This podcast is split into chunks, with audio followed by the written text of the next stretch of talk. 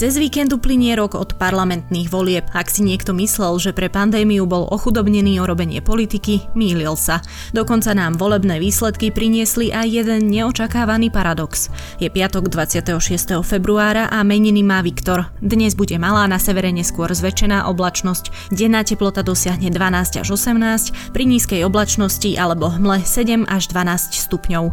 Vítajte pri Dobrom ráne, dennom podcaste denníka ZME, dnes s Nikolou Bajánovou. Tak, hodina investovania v troch krokoch môže začať. Veď predsa nedovolíme našim financiám sedieť v kúte. A ideme. Raz, dva, tri, odpoviem na otázky. Dva, dva, tri, vyberám fond. Tri, dva, tri, nastavujem trvalý príkaz. A teraz všetci spoločne. Raz, dva, tri, raz, dva, tri, raz, dva, tri, raz, dva, tri. Tri jednoduché kroky a pozrite sa. Krása. Už to máte v malíčku. Roztancujte svoje financie vďaka online investovaniu cez ČSOB Smart Banking. Aj z vás sa môže stať investor. Chce to iba tréning. ČSOB. Pre vás osobne. S investíciou do fondu je spojené aj riziko. Viac informácií na ČSOB.sk.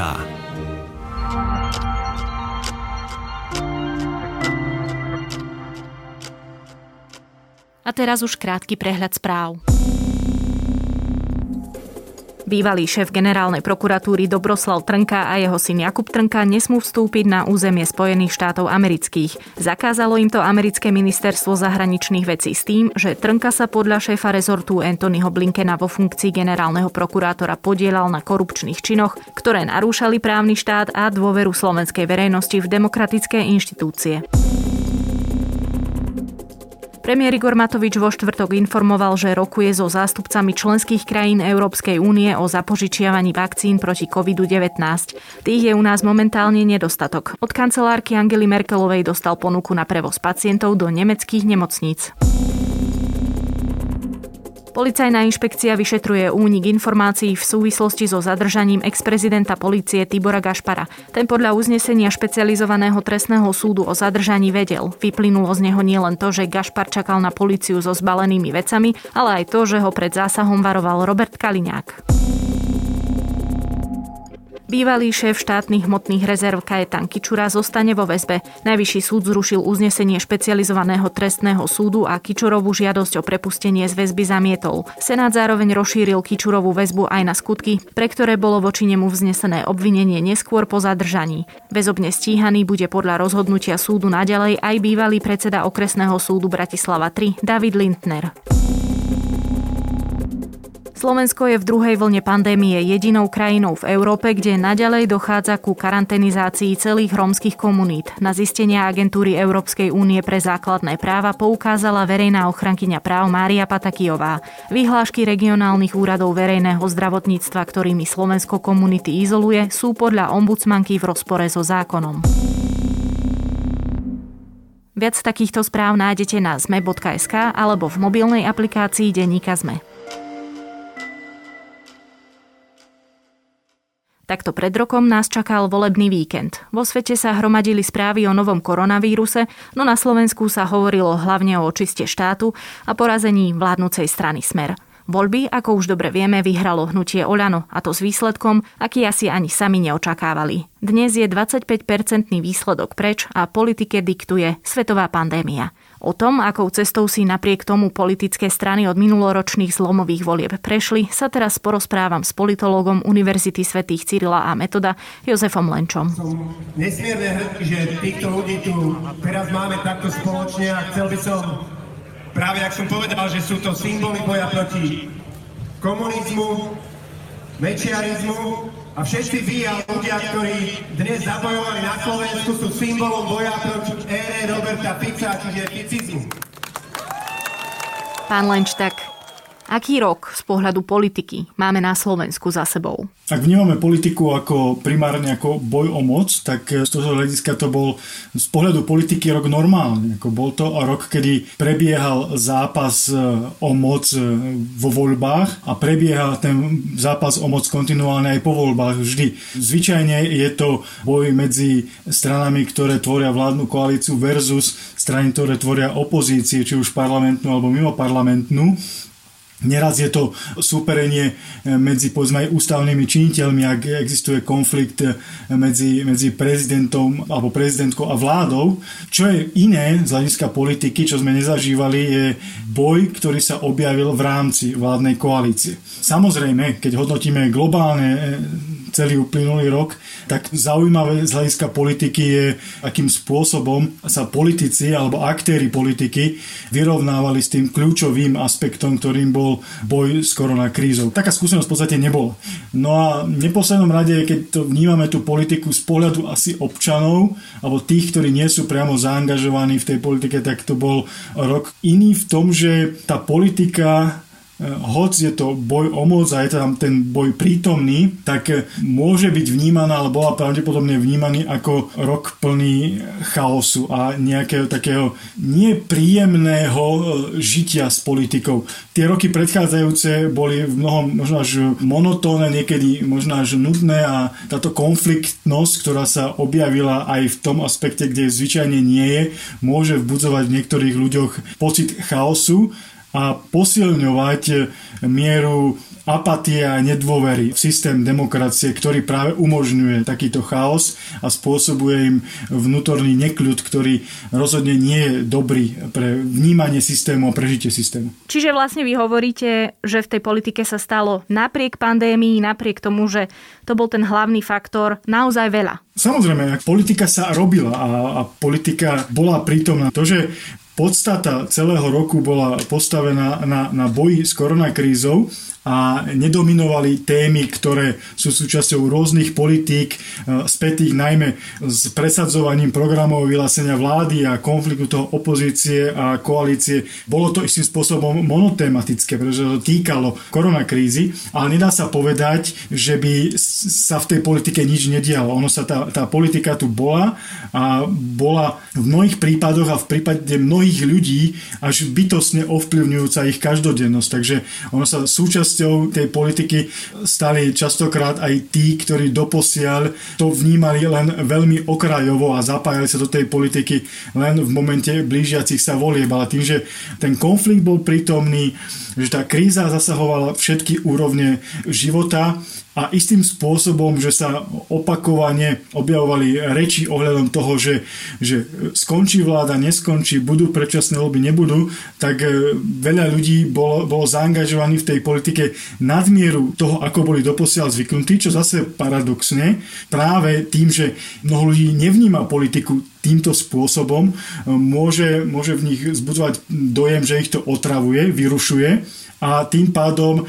prejavovať nechuť k tomu systému, ktorý to umožňuje. A ten systém, ktorý to umožňuje, je systém demokracie, kde ľudia by mali participovať alebo participujú na, na politike. Čo ste povedali a čo ma ešte zaujalo, bolo, že kedysi teda tá politika alebo pred tými minuloročnými parlamentnými voľbami bola politika nudná a teda je dnes vlastne najzaujímavejší práve z toho politologického hľadiska ten konflikt medzi koaličnými partnermi? Je toto to, čo dáva šťavu tej aktuálnej politickej situácii? Nie, že či som to nazval, že to dáva šťavu, je to signifikantný znak. Ono zase politika, ak nemá vzbudzovať zbytočné vážne emócie, ktoré môžu byť zase opäť sa budem opakovať, nebezpečné pre, pre demokraciu, tak by mala byť nudná. Ako Peter Pithard hovorí, že politika je vlastne nudná vec a tým vlastne ten systém udržuje, udržuje pri živote, pretože ak sa z toho stane príliš emočná vec a taká, že, že to ľuďom začne až vadiť, tak to môže byť v konečnom dôsledku kontraproduktívne. Keď to začne byť ideologickým bojom, keď to začne byť práve emočným bojom, kde proti sebe sú postavené tábory a tá spoločnosť prestane byť súdržná, eh, tak to môže byť práve že pre tú spoločnosť o mnoho horšie, ako keď tá politika nudná je. Keď si tak vezmeme tie volebné výsledky a to, ktoré strany z tých volieb vlastne vzýšli výťazne. Kto z toho podľa vás ťaží najviac? Na jednej strane akože je volebný výsledok, ktorý určil rozloženie síl v parlamente a vo vláde. To znamená, rozhodol o tom, že kto vládu realizuje alebo rozhoduje v podstate o fungovaní Slovenskej republiky a tých, ktorí sú viac či menej postavení do roli štatistov. To znamená, môžu komentovať, môžu kritizovať, ale nemôžu reálne nič robiť. Z tohto pohľadu samozrejme víťazmi alebo najviac priniesol tým politickým stranám, ktoré vládnu koalíciu tvoria. Ale aj tam môžeme nájsť tých, ktorí viac ťažia z pozície, ktoré získali a menej ťažia z tých pozícií, ktoré, ktoré získali. Paradoxom možno tohto výsledku je aj to, že strana, ktorá vôbec de facto nekandidovala, alebo skupina ľudí, ktorá fakticky skoro vôbec nekandidovala, dnes e, má také postavenie v rámci systému, o ktorom sa iným e, mohlo len snívať aj tým, ktorí dnes vládnu koalíciu, koalíciu tvoria. Teraz máte na mysli koho? Teraz mám e, na mysli hlavne kedysi vzniknúšiu stranu, ktorá si dala názov Nová väčšina, ale nikdy nebola schopná sa dostať do parlamentu. Ale ľudia, ktorí stáli pri vzniku alebo boli spojení alebo v úzko spojení v minulosti s Danielom Lipšicom, dnes ovládajú kľúčové štruktúry, čo sa týka bezpečnosti, dnes teda aj prokuratúry a sú involvovaní aj vo vedení Národnej rady Slovenskej republiky alebo aj vo vládnych pozíciách. Takže ako tí najviac asi ťažia z toho volebného výsledku, keď bolo, že kto z toho volebného výsledku ťaží, keď sa vrátim k tej podstate vašej otázky. Inak by bola odpoveď v prípade, keď bola otázka postavená tak, že, že kto je víťazom politiky uplynulého roka. Tak poďme si ju zodpovedať. Myslím si, že Peter Pellegrini, pretože, alebo strana hlas, navzdory tomu, že vo voľbách nekandidovali ako samostatne alebo v smere, navzdory tomu, že nemajú ani veľa poslancov v parlamente, navzdory tomu, že nemôžu v podstate reálne politiku ovplyvňovať, tak minulý rok tým, akým spôsobom sú dnes vnímaní spoločnosťou, keď to berieme, že preferencie sú odrazom toho, ako spoločnosť vníma, sú jednoznačne z tohto hľadiska výťazmi. Ďalším výťazom je Boris Kolár a jeho hnutie Sme rodina, pretože opäť napriek tomu, koľko e, percent vo voľbách získali a aké miesto majú v rámci vládnej koalície, tak sa im darí plniť istým spôsobom ten biznis model, za akým účelom toto politické hnutie vzniklo. No a v neposlednom rade by som povedal, že víťazom uplynulého roka je aj Richard Sulík, alebo strana SAS, ktorá síce možno nemá také mocenské postavenie vo vláde ako, ako iné, iné subjekty, teda ako Oľano alebo Sme rodina. Ale napriek tomu, že všetkým stranám vládnej koalície preferencie skôr stagnujú alebo klesajú, tak SAS stúpajú a aj to vnímanie spoločnosťou zatiaľ, alebo v minulom roku, bolo také, že je to strana rozumu, strana, ktorá by možno podľa niektorých e, voličov súčasnej vládnej koalície naznačujú to preferencie, mala byť tou, ktorá by mala riadiť štát. Tieto tri strany by som považoval za víťaza uplynulého roka. Jednu vec ešte veľmi dôležitú sme nespomenuli a to konkrétne, že veľmi rýchlo v podstate prišla e, výzva k predčasným voľbám.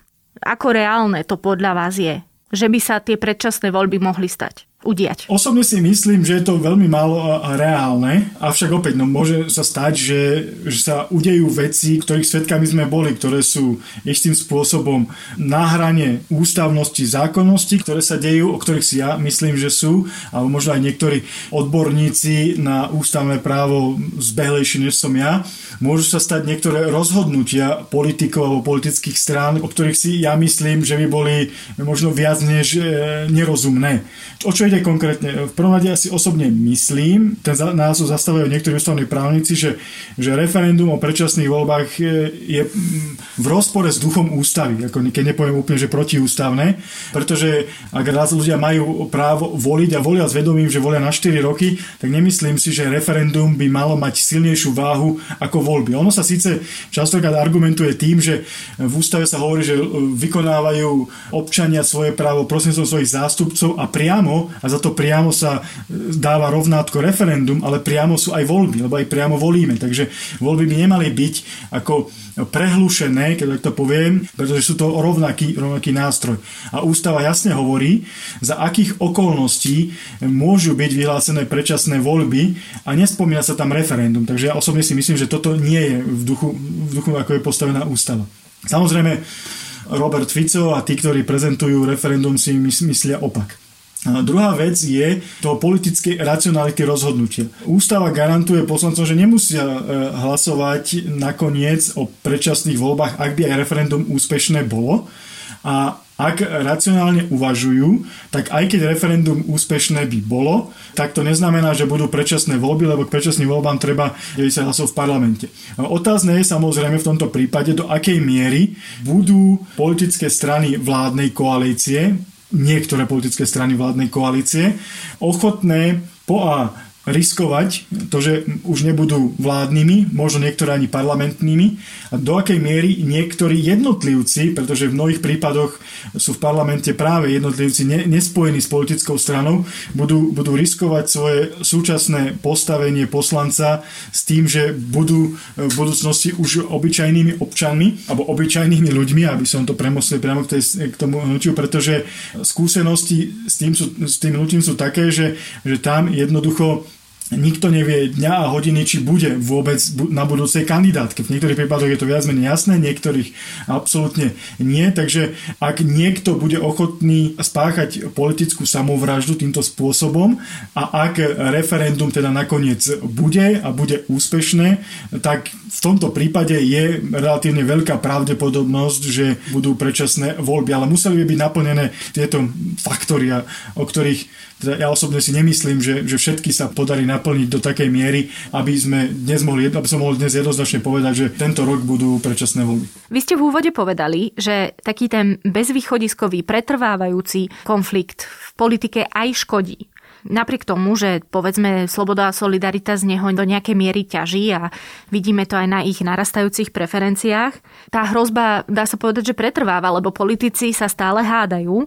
Kam toto podľa vás smeruje? Aký rok nás, povedzme, čaká? Bez konfliktu politika nie je. Ten je istým spôsobom bytostná súčasť politiky. Nebezpečný je v momente, keď je ho veľa. Keď sa politika zmení len na permanentný konflikt, obzvlášť keď sa to nedieje len v tých e, tradičných e, rovinách, ale je to vlastne všade prítomný. Aj v rámci tej časti spektra, kde by ten konflikt, e, ak aj je, nemal by byť príliš na očiach, že by nebol tou každodennosťou. No čo sa týka toho, toho vývoja, pri nastavení správania sa predsedu vlády a do istej miery aj nastavenia jeho teda hlavného oponenta, v tomto prípade Richarda Sulika.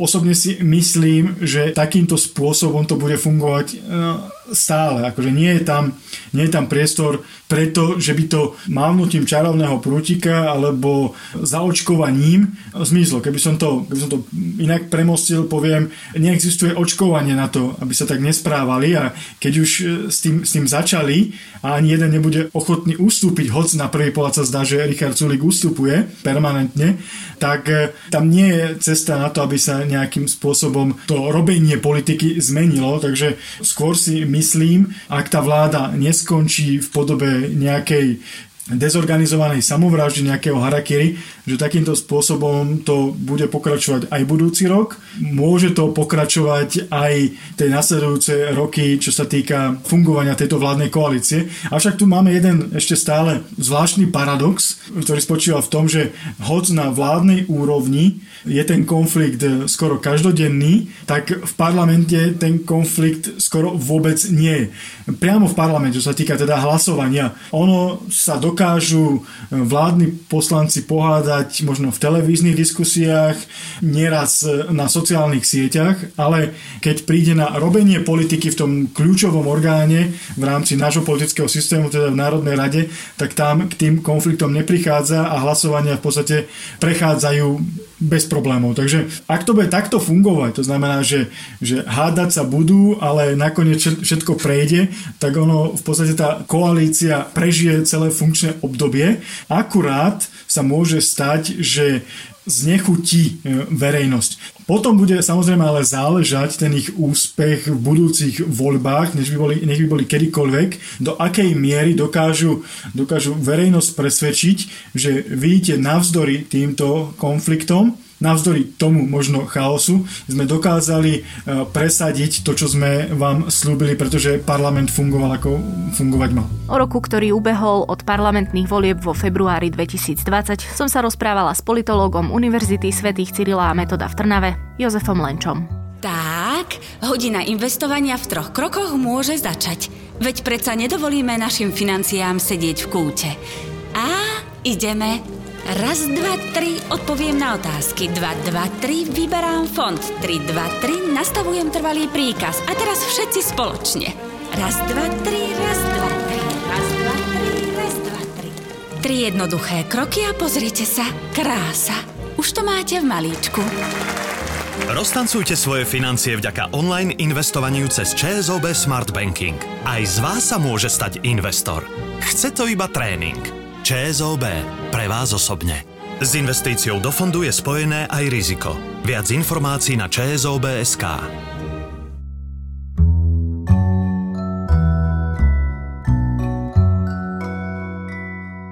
Dnes by som vám chcela opäť odporúčiť americký investigatívny podcast Reveal, tentokrát jeho najnovšiu epizódu An American Murder in Istanbul. Vracia sa k vražde americkej novinárky Hali Barakatovej a jej matky Uruby, ktorá sa stala v Istambule v roku 2017. Podcast rozoberá, čím boli obežení pôvodne zo Sýrie výnimočné a v čom vyšetrovanie tohto zločinu zlyhalo. Link hľadajte v podcastovom klube Denníka sme na Facebooku alebo v texte k tejto epizóde tam, kde Dobré ráno počúvate. Dnešok ako aj víkend vám vám môžu spríjemniť naše ďalšie podcasty, dnes Tech FM, Piatoček a pravidelná dávka, v sobotu Klik a Mimoza a v nedeľu tradične Dejiny. To je na dnes už naozaj všetko. Počúvali ste Dobré ráno, denný podcast denníka sme dnes s Nikolou Bajánovou. Okrem mňa každý týždeň tento podcast pripravujú aj Jana Maťková, Zuzana Kovačič-Hanzelová, Tomáš Prokopčák a za produkciu sú to Jozef Matej, David Tvrdoň a Ondrej Podstupka. Prajeme vám pekný víkend a do počutia opäť v pondelok.